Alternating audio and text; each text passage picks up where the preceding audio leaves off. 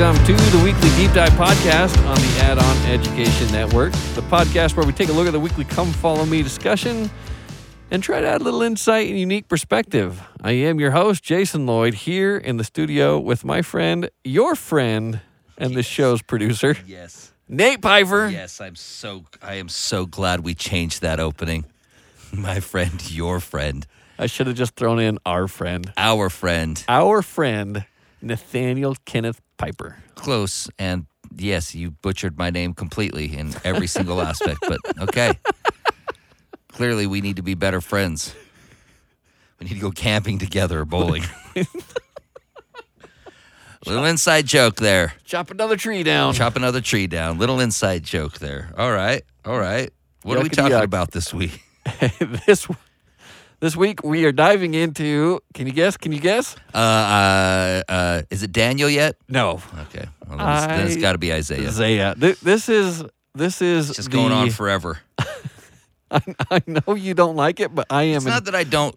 It's not that I don't like it. It's just I don't get. I don't get anything out of it without you actually like explaining anything that's happening, and so I feel useless. I, you're not useless, uh, but I I feel like a pig in mud with Isaiah. I am just Yes, as happy do. as can be. Yes, and, you do.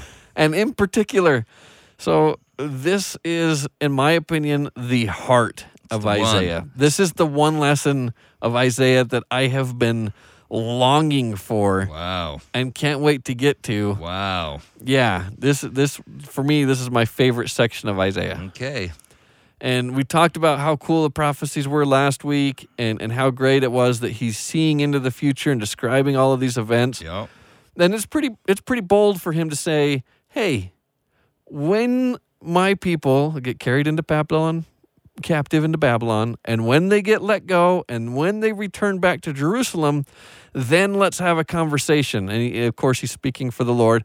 Then let's have a conversation and, and let's compare my evidence with your evidence and see who actually called the shots All right. and who's actually God, right? Yeah. And we've talked about all this prophetic power and the significance of prophecy and, and all of these historical events.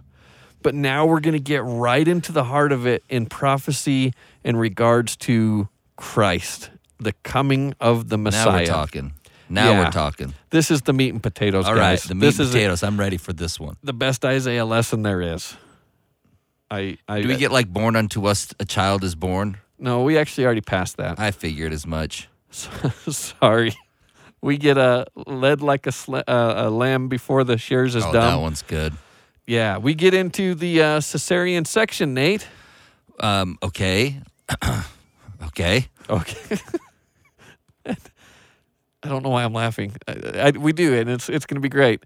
Um, so we're going to start in 49 rather than 50. And last week I ended at 48 rather than 49. I think 48 was a good ending for last week's lesson. 49 is actually a good introduction to take us into this week's lesson. And and dare I mention right before we start, guys, we only have we looked what 11 lessons left in- Wow. in the Old Testament Wow. and and kind of a year end just pulling things together if there's anything that you have, have really appreciated looked at and say wow I, I learned something new or something that just struck you in the funny bone or something that you just thought was awesome in the show or something you thought that maybe we messed up a little bit send in your nominations so we can pull some of those moments together and put some uh, special episode together for you all right that being said let's go to isaiah 49 and dive right into this Verse 1 Listen, O isles, unto me, and hearken ye people from afar. When they're talking about the isles, typically we're talking about the Greek nations, the European nations, the, the far out going into the north and the west of where Israel is. And then he's saying, You people from afar. A lot of times here we're referring to the Gentiles and the people of the world. The Lord hath called me from the womb. From the bowels of my mother hath he made mention of my name. He hath made my mouth like a sharp sword. In the shadow of his hand hath he hid me, and made me a polished shaft. In his quiver hath he hid me. Who is this? Who is he talking about? Who is this person that the Lord has called from before he was born, and he's made him like a sharp sword and like a, an arrow in his quiver. Who is it? And I mean, this is up this is up for debate, but I look at this in verse 3, and he said unto me, Thou art my servant, O Israel, in whom I will be glorified. So to me, God's answering that question for us. Israel is the servant. His people is who he is referring to. They're the ones that are like a sword. They're the ones that are like an arrow. They are this secret weapon that God is going to use to further his plans in, in the earth. He's going to be doing it through Israel. So I don't look at this as Isaiah, but I do look at this when we get into 50 and we get into here, we're going to be talking about this servant. And this servant is going to go through all sorts of different trials and they're going to go through all sorts of different situations, scenarios in which the Lord is going to use him. And I want you to look at this in a couple of different ways. One, literally looking at this as Israel, God's people that, that was carried out of Jerusalem into Babylon, that's going to be restored into there. Look at it as the authors of the Old Testament. Look at it as this people as a whole and how they work as an example to the rest of the world and to the nations. And what thanks and credit we owe to Israel for bringing us a knowledge of God, for bringing us the scriptures, and, and really acquainting us with the true and living God. We owe them a deep debt of credit. They are God's servant and they've done a great work. But also, I want you to look at this as Christ coming from Israel. So, referring to Israel as this chosen one of Israel, the Messiah who's going to be born through the line of Israel and a product of Israel. He is a branch from the house of David. So, by extension, Israel is going to refer specifically to Christ.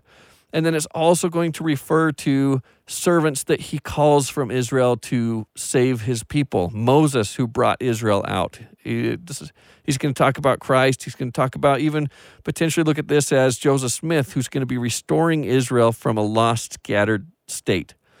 And then, if you also want to look at this on a personal level as yourself, this servant is going to embody all of these. Remember, he's going to go and talk about Jacob and Israel. Remember that the name Israel is not the birth name of Jacob. Israel is the name that God gave Jacob after he wrestled with God and after God dislocated his thigh and he still wouldn't let go without getting a blessing. And, and it was to prevail with God. He fought and wrestled with God. He saw him face to face and and and God prevailed over him or he prevailed with God to be able to get that blessing. So those who are willing to hold on to God despite whatever afflictions he throws your way. Now think about this in context of, of Israel, God's people. What have they been through to this point that Israel that Isaiah is talking about? Assyrian destruction and denomination. Uh, denomination, domination. Babylon coming in and destroying them, carrying them away captive. This is like God dislocating Jacob's leg. God's afflicting them in a sense, and yet they still are holding on and earning that title. So as we read about Israel, think of yourself. What challenges do you feel God has thrown your way? Deaths of loved one or or struggles with job loss or providing for your family or or loved ones that have gone astray or maybe are lost or wandering in a place that makes you feel uncomfortable or what things are going that is trying to shake you from God, trying to get you to let go. But as you hold on like Jacob, you're not Jacob anymore. You're earning that name, that title, one who perseveres, that even though God prevails, you, you don't let go you prevail with God, you hold you hold tight and, and you earn that title. So let's keep going. This is who he's talking to, that servant. And so that servant can fill a couple of different roles. Verse 4 And now saith the Lord that formed me from the womb to be his servant, to bring Jacob again to him. And you're like, wait a second.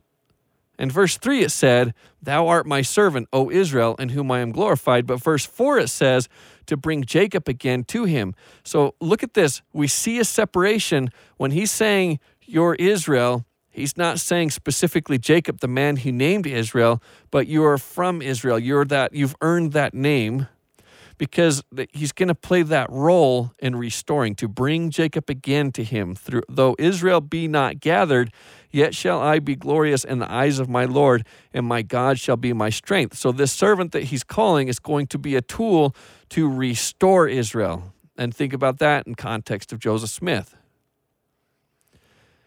And when we're talking about Israel in fact I, am gonna it, when we're talking. So these chapters are gonna keep going back to this messenger. I'm going to skip to Isaiah 51. I'll come back to 49, verse one. Hearken to me, ye that follow after righteousness, yea, that seek the Lord. So when we're talking now, before remember he's saying, Hey, isles of the sea. Hey, all the Gentiles, everyone out there from the ends of the earth, listen. Now he's changed this. He's talking you that follow after righteousness, you that seek the Lord, look unto the rock whence you are hewn, look to the hole of the pit from whence you are digged. He's now talking about his servant. He's talking, you guys that follow me, Israel, that are righteous. Verse 2 Look unto Abraham your father, and unto Sarah that bare you, for I called him alone and blessed him and increased him. And Abraham and Sarah are going to play an important role in this section of Isaiah but I'm, I'm I want to look at this scripture when they're talking about Abraham and you say, okay, is it literally talking about Israel or who is this? Remember, verse 1 said, Hearken to me, you that follow after righteousness, and you that seek the Lord. And go to Galatians. If you're not turning there, that's all right. I am, and I will read it for you. Galatians chapter 3. Verse 7 Know ye therefore that they which are of faith, the same are the children of Abraham. Anyone that's righteous, anyone that has faith. Remember, Christ shows up in the New Testament. You say you have Abraham as a father. I tell you, I can make these stones children of Abraham. This is not just anyone who's born in the house of Jacob. This is anyone who earns the name Israel, regardless of what ethnicity or, or background you come from. And then you can see this again in Abraham chapter 2, verses 9 and 10. And I will make of thee a great nation. This is God speaking to Abraham. And I will bless thee above measure and make thy name great among all nations. And thou shalt be a blessing unto thy seed after thee that in their hands they shall bear this ministry and priesthood unto all nations, and I will bless them through thy name. And as many as receive this gospel shall be called after thy name, and shall be accounted thy seed, and shall rise up and bless thee as their father. So, this is talking about Isaiah here. He's not specifically referring just to the literal seed of Abraham. He's talking about anyone that's righteous. He's reaching across time now. He's addressing us. Anyone who wants to have faith, to believe, go back and look at the example of Abraham, and he's going to use that example to help describe the atonement and, and the faith and this, this plan of restoration. All right, I'm going to go back to 49 when we're talking about this servant and talking about the role that they have to play. Uh, verse 8 that thou mayest say to the prisoners, Go forth. To them that are in darkness, show yourselves. They shall feed in the ways, and their pastures shall be in all the high places. And you're talking again, his servant is Israel, those that take on the name Israel, those that earn that. And I, I think of ourselves today as modern Israel. We take that name upon us. We look to Abraham, who who was an example to us, and we claim him as our father. And think, I, I cannot read this verse and not think of the threefold mission of the church. The threefold mission of the church is perfect the saints, redeem the dead, and proclaim the gospel. Let's go back and read this. That thou mayest say to the prisoners, Go forth. Redeem I, the dead. Thank you, Nate. To them that are in darkness, show yourselves. Proclaim the gospel. And they shall feed in the ways, and their pasture shall be in all, all the high places. They shall not hunger nor thirst, neither shall the heat nor sun smite them. Redeem the saints. uh, perfect the saints. Perfect them, redeem them is the same thing. feeding the saints. Um, for he that hath mercy on them shall lead them, even by the springs of water shall he guide them. And and for me to hear us say that we are Israel, and then to see that our mission aligns with even what Isaiah is saying a long time ago, like the threefold mission of the church is exactly what Isaiah was saying. This is what my servant will do. This is what those who say they are Israel are going to be performing. That's what their mission is and I will make all thy mountains away, and my highways shall be exalted. Awesome. Okay, moving into chapter 50. And, and this is the Lord speaking to his servant, speaking to his people. Thus saith the Lord, Where is the bill of your mother's divorcement? Whom have I put to you away, or to which of my creditors is to whom I have sold you? Israel, now Isaiah is speaking of them being lost in Babylon in captivity again. And he's saying, Did I sell you? Did I sell you to the Babylonians for a price? Did I put you away? Where is the divorcement? Where's what where is it that I did that? And he answers himself, Behold, for your iniquities you sold yourselves. For your transgressions is your mother put away. And and it's kind of interesting when he's talking about your mother being put away. I I look at the mother as Israel in a sense that if you look at God being the father and and then the bride being Israel, his consort, and then through God giving his life to the church, then you are able to be born again through that church, through Israel. Through there, you're able to establish yourself and make a covenant and be born again. So look at the church. Baptism is a vehicle of being born again. And, and because the church, you now become a member of the church, the church becomes your mother. Israel's like the mother. And, and you were born, so now you're a child of that mother. So when they're saying you've sold yourselves for sin and your mother is put away, Israel has gone away from the Lord. Mm. This isn't just an elaborate your mama joke. No. Boring. Verse 2 Wherefore, when I came, was there no man? When I called, was there none to answer? So he's, he's going back to this and saying, I am not the one that sold you. Because when I came, you weren't there. When I called, you didn't answer. Now, think of this again in context of the Garden of Eden. And, and I know we keep going back to the Garden of Eden, but I think it's very important. When God calls, Adam hid himself because he was afraid. There was none to answer. Was it because God didn't show up? Or was it because Adam's sins that he had put himself away? Was it because of what Adam did, he hid himself? This is the point that God is making. When I called, you weren't there.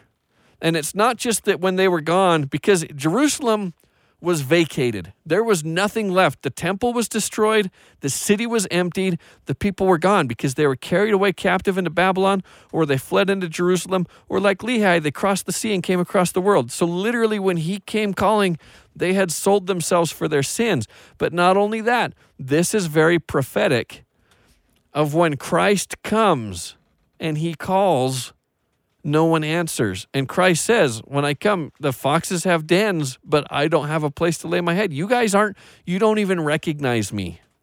And this goes back to the very beginning, Isaiah chapter 1.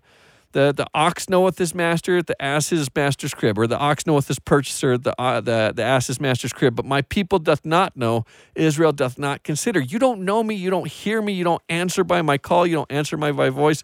You have sold yourselves. Then he goes on Is my hand shortened at all that I cannot redeem, or have no power to deliver? Behold, at my rebuke I will dry up the sea. And, and this is something that's going to play a, a role over and over and over again. In fact, maybe we should just take a quick tangent on drying up the sea because we're going to see this several times.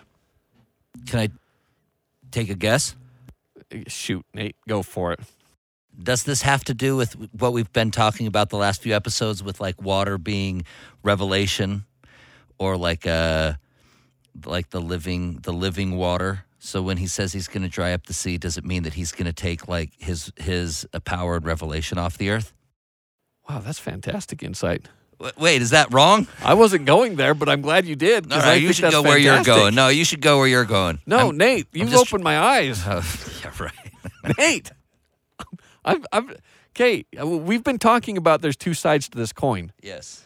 and I have always been seeing heads, and you just showed me tails. All right. All right. Well, I'm excited to see heads also. Let's hear it. Okay, I was going, so Isaiah 51, uh, verse 9 Awake, awake, put on strength, O arm of the Lord. Awake as in ancient days, in the generations of old. Art thou not it that hath cut Rahab and wounded the dragon? Art thou not it which dried the sea, the waters of the great deep, that made the depths a sea a way for the ransomed to pass over? Um, therefore, the redeemed of the Lord shall return. When they're talking about cut Rahab and wound the dragon, remember poem the, the poetics here, the parallels. Cut is synonymous with wound, Rahab with the dragon. And this is the chaos. And we're talking about art thou not that dried up the sea, the waters of the great deep. You you you got to understand the ancient Canaanite religions and and their viewpoint on creation. When you look at Baal and how he created it, or you look at Marduk and, and creation, the idea was that he went to battle with a massive sea dragon. Uh, think of the Kraken. Think of uh, Leviathan. Think of, and, and here Rahab is who, what they're referring it to, or Tiamat. So when he goes against Tiamat, this this represented chaos, and chaos was representative of the primordial seas. And and when we're talking about waters, see, I took this Nate the salt waters, which is symbolic of chaos. And you took it fresh waters, and I really like the direction you went with this, and I'll I'll, I'll revisit that in a sec.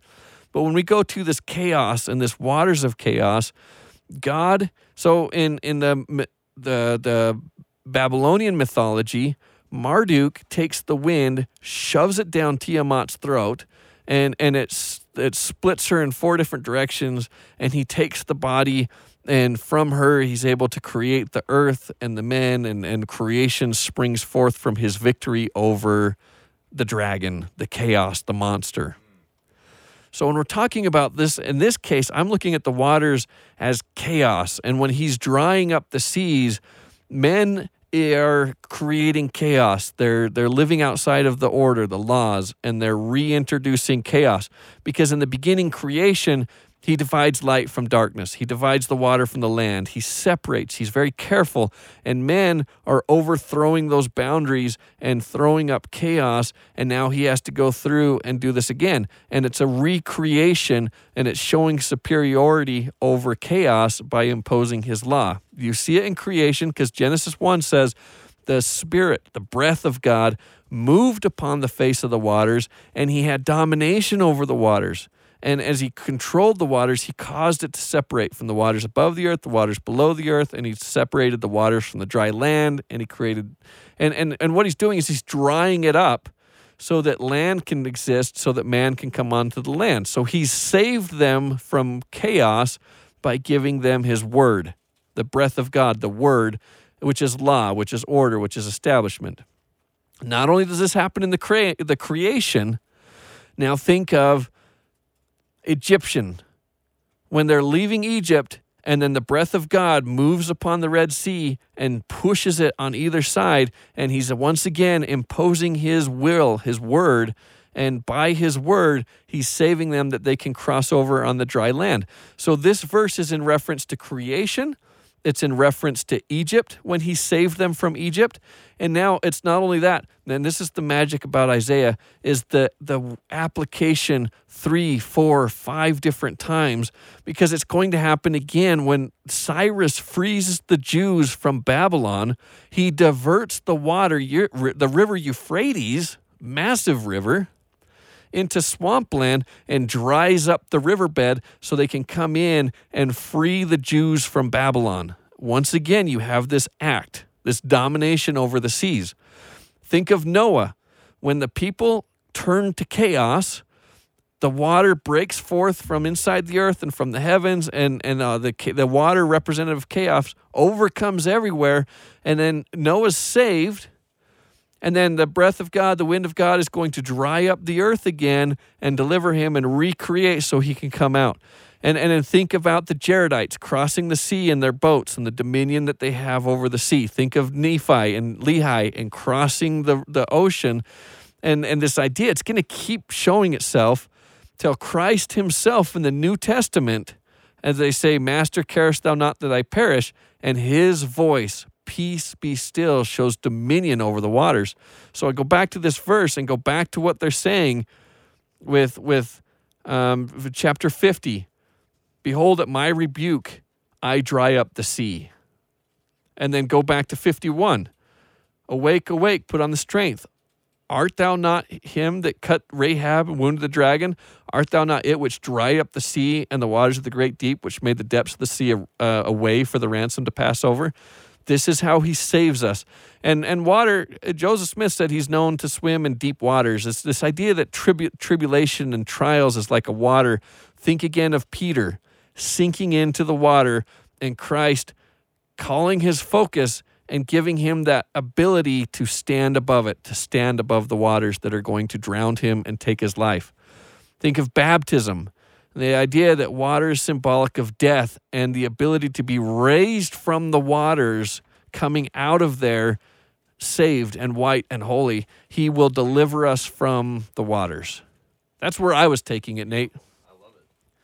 But where you're taking it, was fascinating because it's the flip side of the coin, but it's the same thing. If you reject God, then the waters dry up.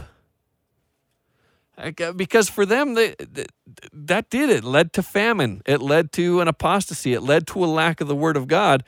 And and it's a, it's it's it's interesting because you have God drying things up to save us, but then you also have your turning away from God is drying things up to to doom you. The same hand that smites, the hand that saves.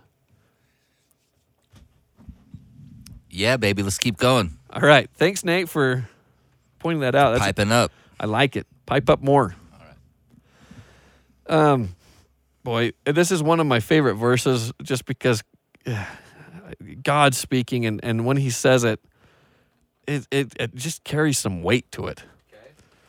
Um, verse 10 Who is among you that feareth the Lord, that obeyeth the voice of his servant, that walketh in darkness and hath no light? Let him trust in the name of the Lord and stay upon his God. Behold, all you that kindle a fire, that compass yourselves about with sparks, walk in the light of your fire and in the sparks that you have kindled. So here we have a contrast. Who among you fears the Lord that obeys the voice of his servant that walketh in darkness and hath no light. Let him still trust in the Lord. Does it sometimes feel like the path that God is asking us to follow is darkness and we're desperate for that light? And it says, He hath no light. Let him trust in the name of the Lord and stay upon his God, even though that is dark. And, and think about Lehi in the, the vision that he had of the tree of life because it's after they find that rod of iron, it's after they hold on to all of a sudden mists of darkness appear. And even if you can't see anything, hold to the rod, which was symbolic of the word of God. Hold to it. And if you do, you're going to be delivered and you're going to have light. Now contrast that. Behold, all you that kindle a fire, that compass yourselves about with sparks walk in the light of your fire and in the sparks that you have kindled. So rather than waiting for God to provide you with the light so that you can see where you're going, you're going and creating your own light. And and for those of you who are going to create your own light and walk in the sparks that you have kindled, this shall you have at my hand, you shall lie down in sorrow. think think and, and I know how many times Nate have we gone back to this very simple story with Adam and Eve in the Garden of Eden, waiting for further light and the knowledge for God. And even though you don't know what that is, you're in darkness because you're waiting for Him to tell you what's next. You're waiting for Him to reveal what happens. And rather than wait for Him, here's a solution light your own fire, take it into your own hands. Why, why are you waiting for God? Don't trust in Him. This is what He wants for you. Light your own fire. Take this fruit and eat it and get your own knowledge and be like Him. That path will always lead us to sorrow. And there's there's times that God is going to try us. Think about Jacob learning earning that name Israel. It's because God was wrestling with him. Think about Job and what he was going through and the role that God played in that. There are times that our our adversary is going to be God himself or that by following what he asks us to do, we are put in in a place of darkness where we are hoping that he will save us. We are hoping that he will deliver us. And if we are patient and we wait on the Lord, you will receive that light. But if you lose patience and decide that you're smarter, that you're going to provide your own solution and your own salvation and your own understanding, it's going to lead you astray. And I, this is powerful today.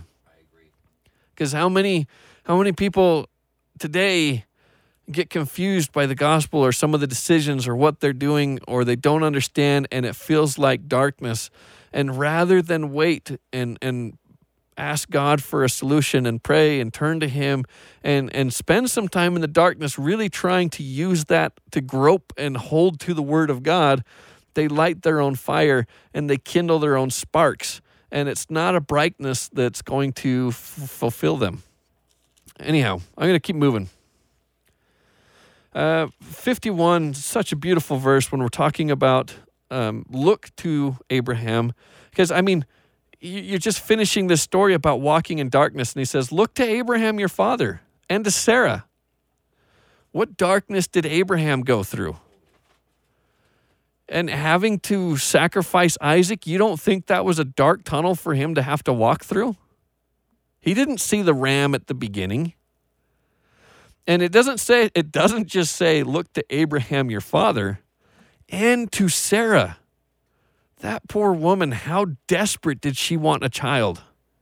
And she prayed that she would have a child, and it seemed impossible. She was not going to have that child. And when she finally did, her husband was taking him up into the mountain to kill him.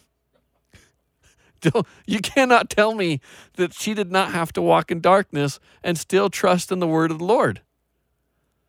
And yet, rather than spark their own little sparks or take their own little light and try to make sense of this and leave God for their own gospel, for their own light, for their own salvation, they were willing to, to, to walk in the darkness and hold to the word of God, hoping that they would find the light at the end of the tunnel. And they were. Look to Abraham, look to Sarah that bear you. I called him alone and blessed him and increased him for the Lord will comfort Zion. He will comfort all her waste places, and he will make her wilderness like Eden. Again, this reference tying it back in. We can't get away from this the Garden of Eden. And her desert like the garden of the Lord. Joy and get gladness shall be found therein, thanksgiving and the voice of melody. And there is so many beautiful passages. I hope you guys take the time to read this. Uh, for the sake of, of time and trying to keep this podcast within a reasonable scope, I am not going to read all the beautiful passages of Isaiah. Um, uh, verse 12 I, even I, am he that comforteth you. Who art thou that thou shouldest be afraid of a man that shall die, and of the Son of Man which shall be made as grass?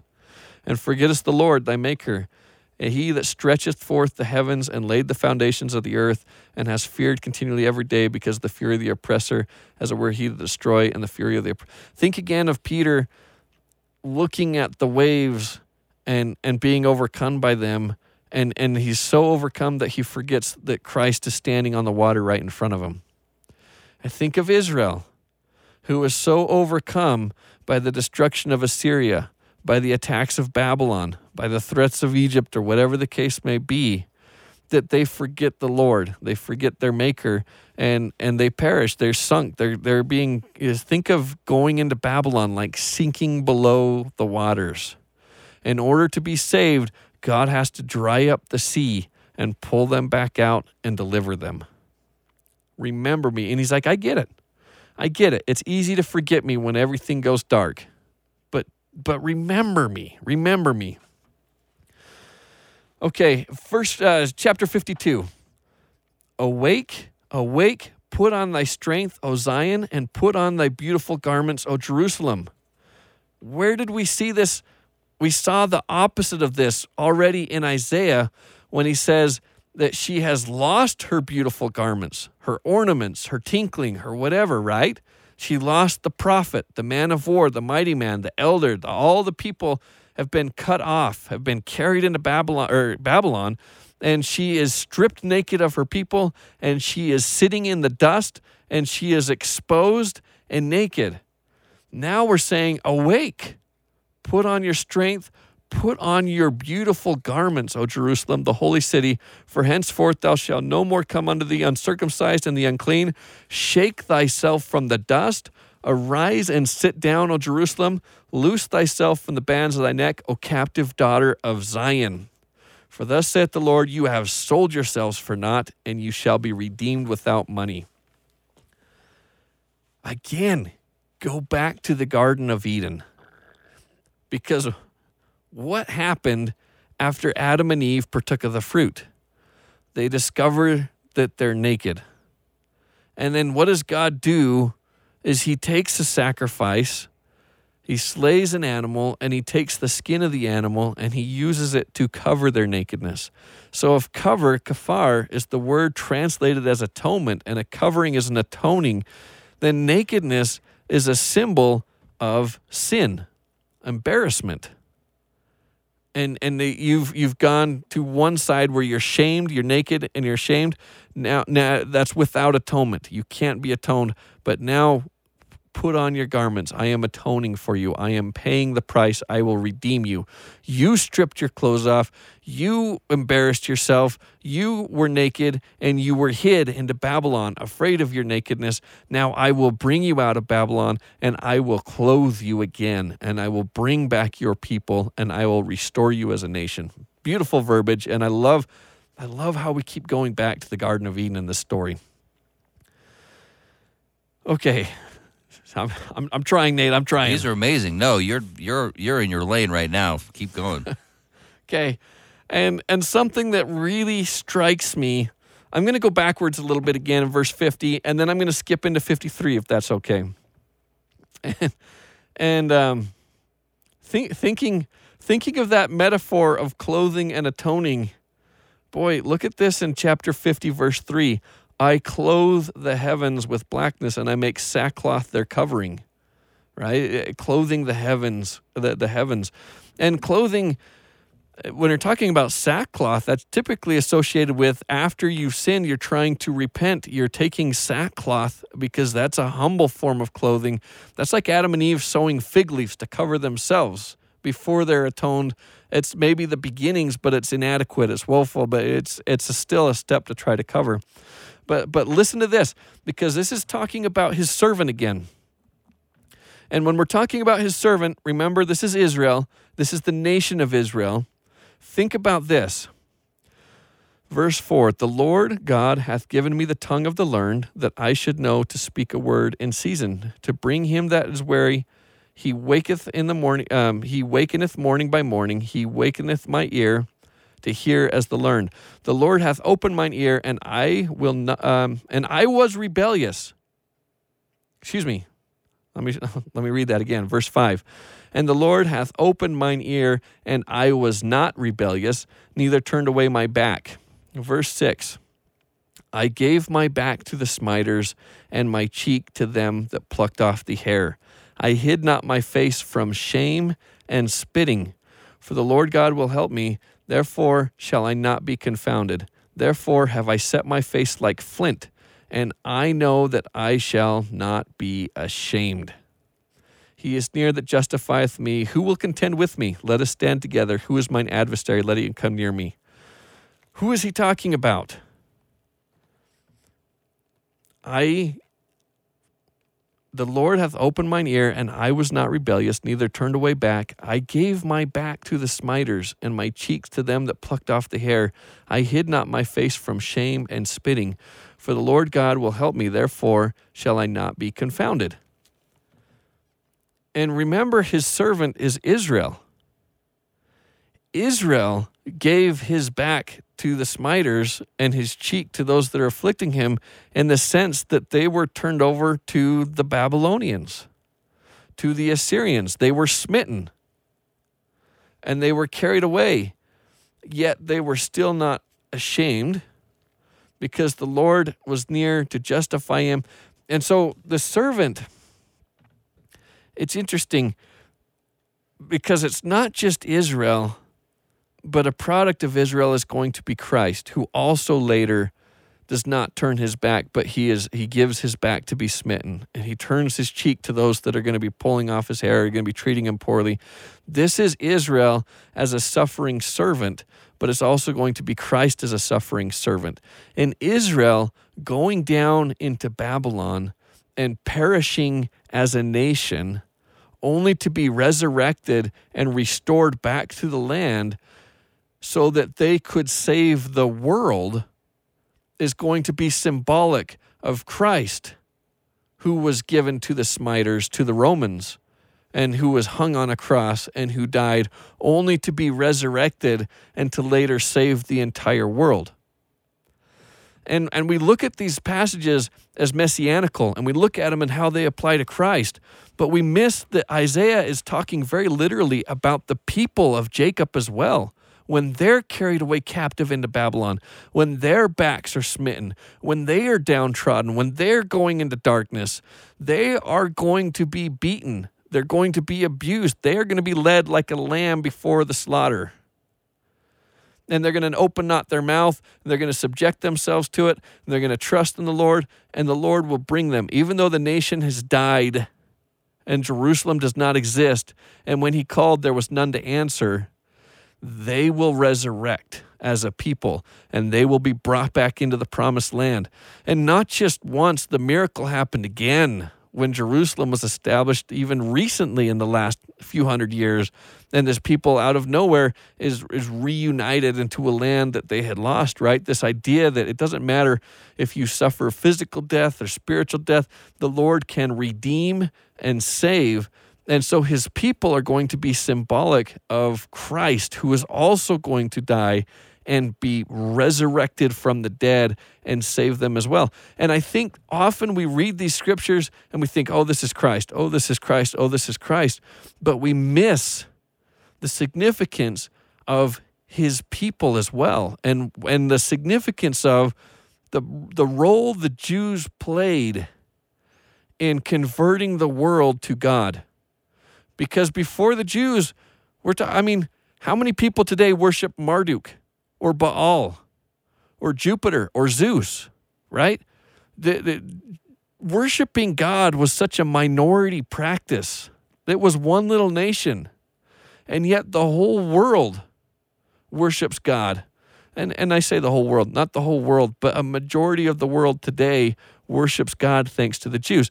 And there's a little limerick that was that, that used to go around early on, and it, and it it's kind of funny because it's almost like the, the the parallelism that you see with Hebrew poetry. But it goes, "How odd of God to choose the Jews," and and people would say that and like you know this people is such an awkward people and they've always been smitten and beaten down. How odd of God to choose the Jews, and and somebody penned a response to that how odd of God to choose the to choose the Jews, though not as odd as those who choose a Jewish God but spurn the Jews.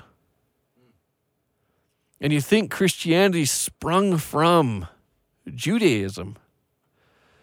And and in the Book of Mormon it says it so well. A Bible, a Bible, we have a Bible, and you wouldn't even have a Bible if it wasn't for the Jews. And what thanks do you give to them? But you spurn them and you reject them and you criticize them. But do you not know It was them staying steadfast in their belief. It was them. This is the oldest religion in the world today, and they have held to that belief, whereas in everyone else has rejected or shed or turned away from their belief. Yet these guys, for thousands of years, have held to their traditions and have been a salt and a light to the rest of the world to turn us in the way of God and help us to see God. And through this people that was rejected, beaten down through the Holocaust, through the Babylonians, through the Assyrians, through the Egyptians, through whatever it was, and yet they still had the grit to hang in there. And we can't look at them and spurn them, but we should be encouraged by them and look to them as an example. Look to Abraham and Sarah and our forefathers and realize this dedication, this faith is what we need to get us through darkness as well.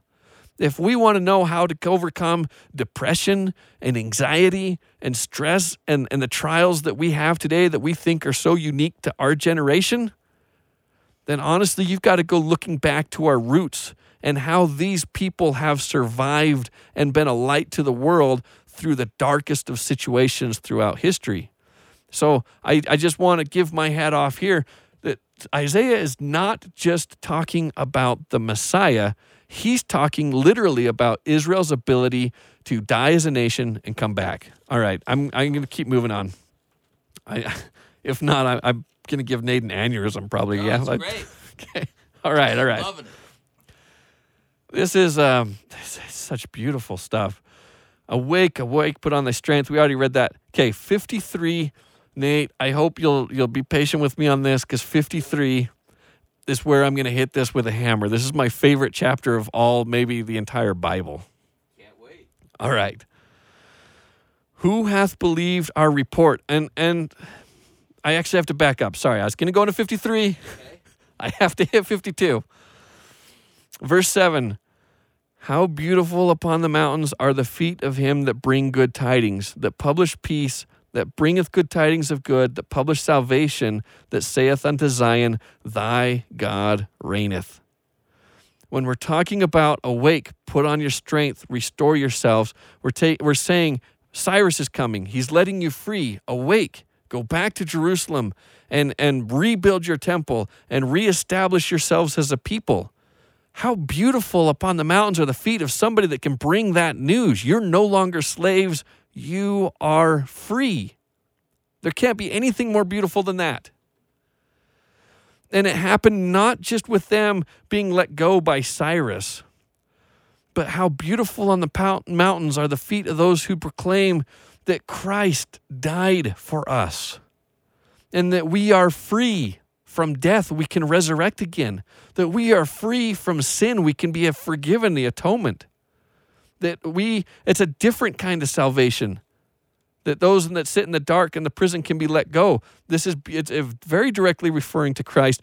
But then even how beautiful upon the the mountains are the feet of Him that today bring the gospel back and say, There is a prophet. God has not forgotten you. Israel has been lost. Israel rejected me. I didn't reject you. Where's the bill of my divorce? I didn't leave you guys. You left me. You changed the laws. You changed the ordinances. You decided to light your own sparks and walk in your own paths. And so now I am sending another part of Israel to redeem Israel, another one of my servants to call to you. And how beautiful upon the mountains are those who say, My God reigneth. And I will bring you back together and I will pull you all in. And with that context of 52, now look at 53. Who hath believed our report? And to whom is the arm of the Lord revealed? As amazing news as that is, who believed it? and to whom the arm of the Lord is revealed. Why do people have such a hard time accepting this and believing this when it's such great news? Verse 2. This gives us a little bit of understanding of why. For he shall grow up before him as a tender plant and as a root out of dry ground. So, why do people have a hard time? As a tender plant and as a root out of dry ground. And Nate, this is going back to what you were saying with a lack of water, an apostasy. Because when he is going to come, he comes at a time when the ground is dry, when there's no revelation, when there's no water. That's why nobody believes the report. They're not in tune with the Spirit.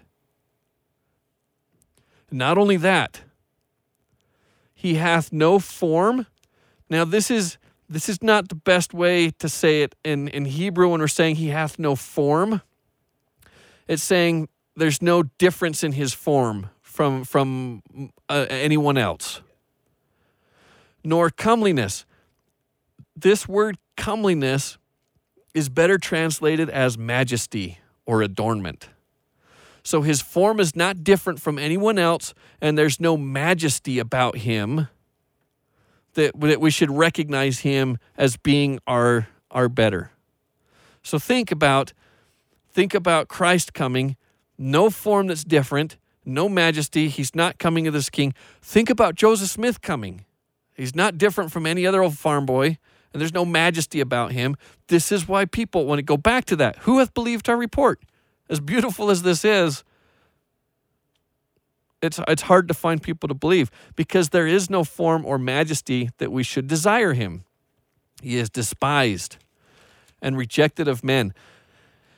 And, and think again, Israel, the layers of Isaiah, Israel's despised and rejected of men. Were they not despised in the Holocaust? Were they not despised?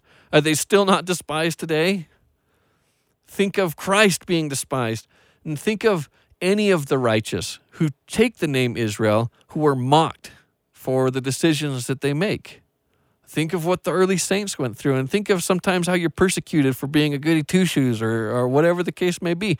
This works on a personal level, it works on a national level, it works on Christ. And even think about it as Joseph Smith as being the one who's called to restore Israel. Who believed his report? Was he not despised and rejected and criticized?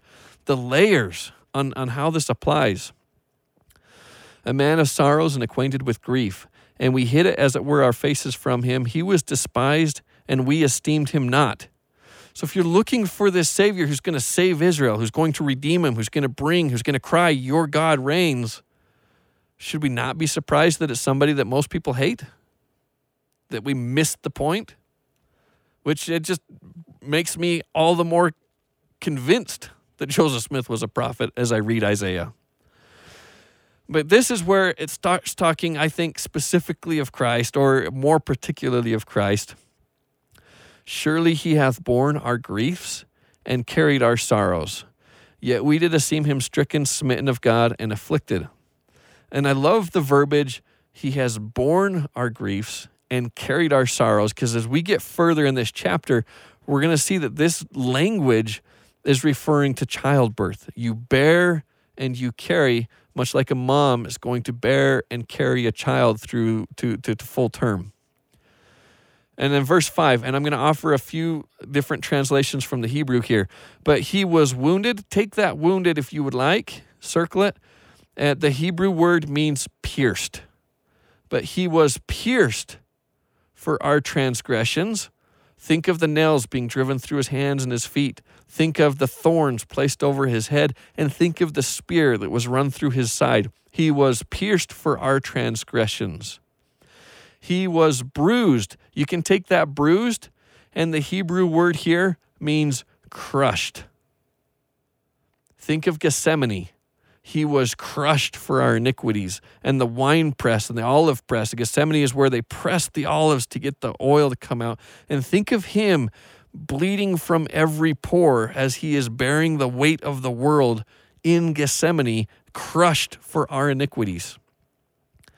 The chastisement of our peace was upon him, and with his stripes are we healed.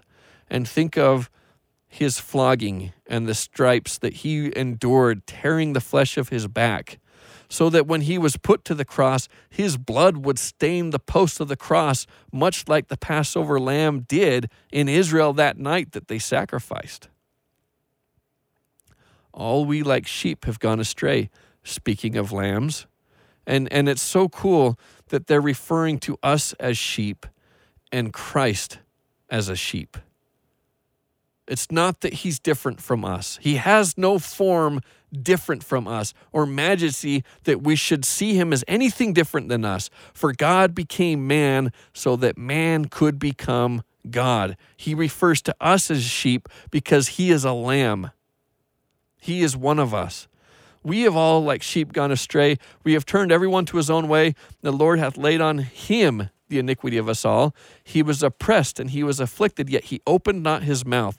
He is brought as a lamb to the slaughter, and as a sheep before her shears is dumb, so he openeth not his mouth. And he was taken from prison and from judgment. And and maybe I'll even back up here when they say he is brought as a lamb to the slaughters and as a sheep before her shears. You'll notice the pronoun they use here, her. The the word in Hebrew is Rachel and and it's a female sheep. Um, and it's interesting that God here is being described in feminine terms. He bare your he bore and he carried and and he's being compared to not just a sheep like all of us, but particularly a female sheep. You're thinking if you're talking about Christ, you're talking about God, why aren't you referring to him as a male sheep? But the but the role that he's going to play here, you'll see it for he was taken from prison and from judgment. And who shall declare his generation? When they say his generation, this is your favorite part in the whole Old Testament, Nate the begats. Let the begatting begin. And who shall declare his begatting? Who did he begat? For he was cut off from the land of the living. Nobody. He didn't have a chance to begat because he was put on a cross and he was crucified. For the transgression of my people was he stricken, and he made his grave with the wicked. His cross placed on the hill on either side of wicked men who had been convicted, and he was slain with the wicked, his grave with the wicked, and with the rich in his death. And you think of the tomb that was donated to him by the wealthy man, Joseph. Because he had done no violence, neither was there any deceit in his mouth. Yet it pleased the Lord to, and you can take that bruise, the Hebrew here is crush Yet it pleased the Lord to crush him and to pierce him. He hath put him to grief. When thou shalt make, and this is the most beautiful part, I think, in this whole thing, when thou shalt make his soul an offering for sin, he shall see his seed. Wait. It said that who shall declare his generation? He didn't have any begatting. But when you take his soul, that sheep, that, that, that we laid all of our transgressions and his chastisement of our peace was on him, and, and the Lord hath laid on the iniquity of us all on this little lamb. When you take that as an offering for sin, he shall see his seed. Because then we are born through him. Look at this. He shall prolong his days, and the pleasure of the Lord shall prosper in his hand. He shall see the travail of his soul. Travail again. He's travailing and laboring and delivering. What he bore and what he carried was us. And and now he is delivering us. And and he shall see his seed because now we become his children. He begat us. And that's and that's the whole symbol behind baptism, the idea that we will die and yet through him be born again. He overcame death. He's given us he, we will overcome Babylon. We will overcome Egypt. We will overcome whatever it is you're dealing with in your life right now. You will overcome it. And even the end, as scary as it may seem or may not seem, that one day we die, that's like our Babylon. We're going to overcome it. We're going to rise again because that's what he did. And and Abinadi answers this so beautifully in in Mosiah because they ask him, the the the priests ask him, what do these scriptures mean? And and he quotes Isaiah. And and by the way, as I'm opening this up, Isaiah is the scripture that Christ quoted most. Nephi quotes it. Abinadi quotes it. And in the in third Nephi, when Christ comes to the Americas in the Book of Mormon, he says, A commandment I give to you, study the words of Isaiah. These are powerful, super powerful. Um, and and just a second, I'm Still flipping through through here as I get to. So Abinadi states this so well. Mosiah chapter 15. He's going to quote Isaiah. He says, uh, verse 10, And now I say unto you, who shall declare his generation? This is him quoting right there Isaiah.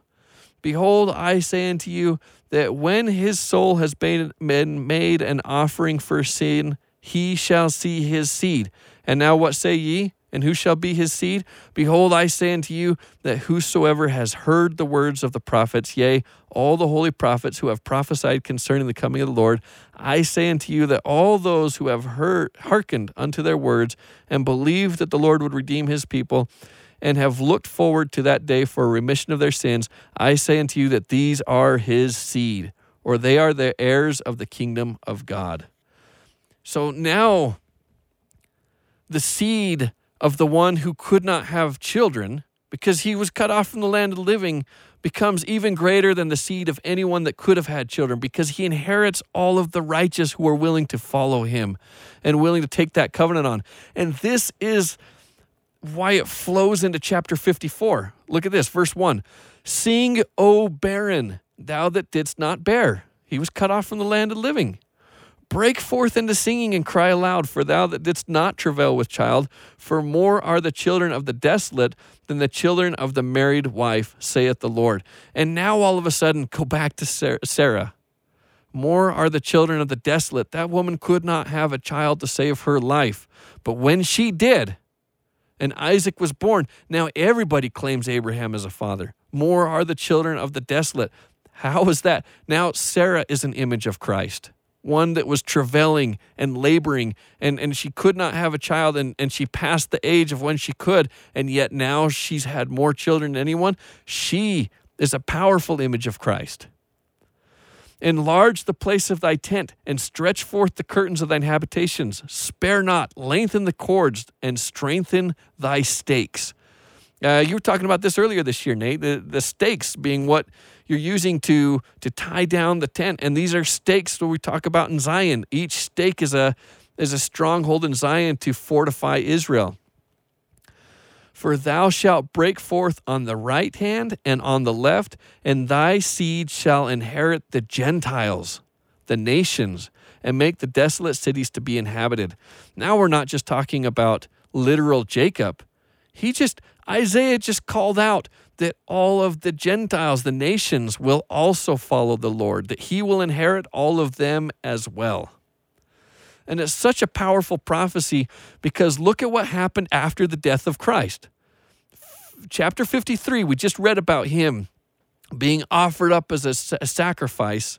And yet, right after his death, and, and the Jews are trying not the Jews, the apostles are trying to preach the gospel to the Jews and they're not having any success. The Jews are very stuck in their ways. They don't want to hear it, they don't believe it, and, and they're out fishing. And Christ comes to them and, like, whoa, didn't I not tell you to be fishers of men, not fishers of fish? And he tells them, cast your nets on the other side. And they pass their nets on the other side. Now they've got so many fish that it's breaking the nets. Don't be fishers of fish, fishers of men. You're going to the Jews and they're not accepting it. Now it's time for the Gentiles to receive the gospel. Go to the Gentiles. And when you go to the nations, now all of a sudden, so many people are joining and following Christ that the structure, the nets themselves are breaking. The church is going into apostasy because it can't keep up with the growth. And so the time of the Gentiles goes where they starting to reject it. We've got to expect that with these nets broken, God will call another prophet another servant? Who is going to be a servant that, that we don't recognize, that maybe we miss, that maybe we treat poorly, that maybe we afflict, that maybe we put to death? And yet he is going to bring Zion from all the different corners of the earth and restore the gospel because that's what Isaiah said would happen, because that's what God told Isaiah was going to happen thousands of years ago. And it has played out to a letter, to the T. And God says, All right, Come, let us reason together. Here's my evidence. Here's everything I said that was going to do. At what point did you frustrate any of my plans? At what point did you divert the course of human history and make it so everything I said was going to happen didn't happen? And at what point did you prophesy anything and have that come about over thousands of, of years? So when Isaiah is calling out all of these prophetic things, all of them pointing right back to Christ. Because if you can see history and you can believe history, then you can believe Christ is going to save you from the dead. And what greater hope do we need than to believe in Christ? It's I wish I could give you a hand right now, like a round of applause. That's that was that was an hour's worth of like just perfect sermon, my man. Seriously. I'm I'm telling you, I and I only got to Isaiah 54, but this is such a beautiful section of It is. scriptures. Well, I- you've you've done a you've done an incredible job of helping to bring that to life too. Is there anything else you want to try to hit? We're, we are very much out of time, but honestly, at this point, I don't even care. So, I, I I have a feeling that anybody that's been listening to so like to this so far would also, if if there's anything else you've want to throw in there, like I mean, this this has been gold. So, maybe maybe maybe I'll wrap it up with this. Okay, um, as as we're talking about the Lord and and how we can look forward to a restoration, um, I'm just going to finish with a few verses in 54, verse six. For the Lord hath called thee as a woman forsaken and grieved in spirit, and a wife. Um, and a, in, in fact, let me let me back up because there there was something. Uh, let me let me back up to even verse four real quick because there's just one little thing here in verse four I think I need to hit, and then I'll go back into verse six. Uh, verse four: Fear not, thou shalt not be ashamed, neither be thou confounded, for thou shalt not be put to shame. For thou shalt forget the shame of thy youth, and shalt remember the reproach of thy widowhood any more. He's talking to Israel, and I think it's fascinating that he says, "Remember the reproach of thy widowhood anymore." Why is Israel being called a widow? She's been called a virgin, she's been called a prostitute, but now she's being called a widow. And Isaiah is prophesying Israel's going to put their husband to death, the Lord. And because he's dead, she's a widow. That's a, that's a very subtle detail, but it's very, it, it- I mean, it, it just puts a very prophetic. Yes, it puts a fine point on Isaiah 53. He's going to die, and, and you're going to be a widow because he died for you. And and even though he's going to die, he's going to come back. But let's go to this promise. Uh, For the Lord shall call thee as a woman forsaken and grieved in spirit, and a wife of youth, when thou hast refused, saith the Lord. For a small moment I have forsaken you, but with great mercies will I gather thee. In a little wrath I hid my face from thee for a moment, but with everlasting kindness will I have mercy on thee, saith the Lord thy Redeemer. And so you you do have this directly referring to being carried into Babylon, and and for a small moment I was offended. You went there for a while, but I re- restored you. But think about this: at that point, they weren't a widow because Christ hadn't been put to death. He's referring, Isaiah is reaching even further into the future and saying, after you put him to death, after the gen- you've inherited the Gentiles, remember, more are the ones that inherit. After the Gentiles and after all of this happens, I'm going to you're you're going to sell yourself again. Now you're gonna I'm gonna hide my face. You're not gonna see me. Hiding my face, the only place you can see God is in the temple. The temple's going to be destroyed. You can't have access to him anymore. But then I will rebuild the temple. You can come back into my presence. I will restore you. This is prophesying not just the return of Babylon, but an apostasy after Christ and eventual restoration in the last days. For this as the waters of Noah unto me, for as I swore that the waters of Noah should no more go over the earth, so have I sworn that I would not be wroth with thee nor rebuke thee. And that's such a beautiful promise to me that after this last apostasy that you turn away, we're not going to play this game anymore.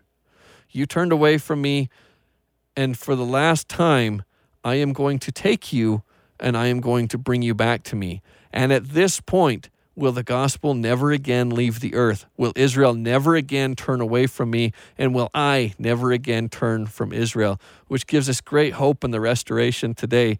And, and the, the beautiful promises for the mountains shall depart and the hills be removed but my kindness now shall not depart from thee, neither shall the covenant of my peace be removed, saith the Lord that hath mercy on thee. And and they talk, um, all thy children shall be taught of the Lord, and shall great shall be the peace of thy children, and righteous shall thou be established. Thou shalt be far from oppression, and thou shalt not fear from terror, and it shall not come near thee. Just these beautiful promises that come after the restoration. Great stuff, man. Great stuff, man. For real. Um, all right, next week, what are we still in Isaiah? Yeah, one last lesson in Isaiah. Um, and Happy New Year, Nate. Well, um, Jewish New Year or something It like is. that? It is. Uh, today is Rosh Hashanah. Rosh Hashanah, Ro- baby. Rosh means head, chief, principal. Um, ha means the. Shana means year. So the head of the year, the beginning of the year. Happy New Year. we got it. We made it. We made it another year. Another year. All right, until next week. Uh, see ya.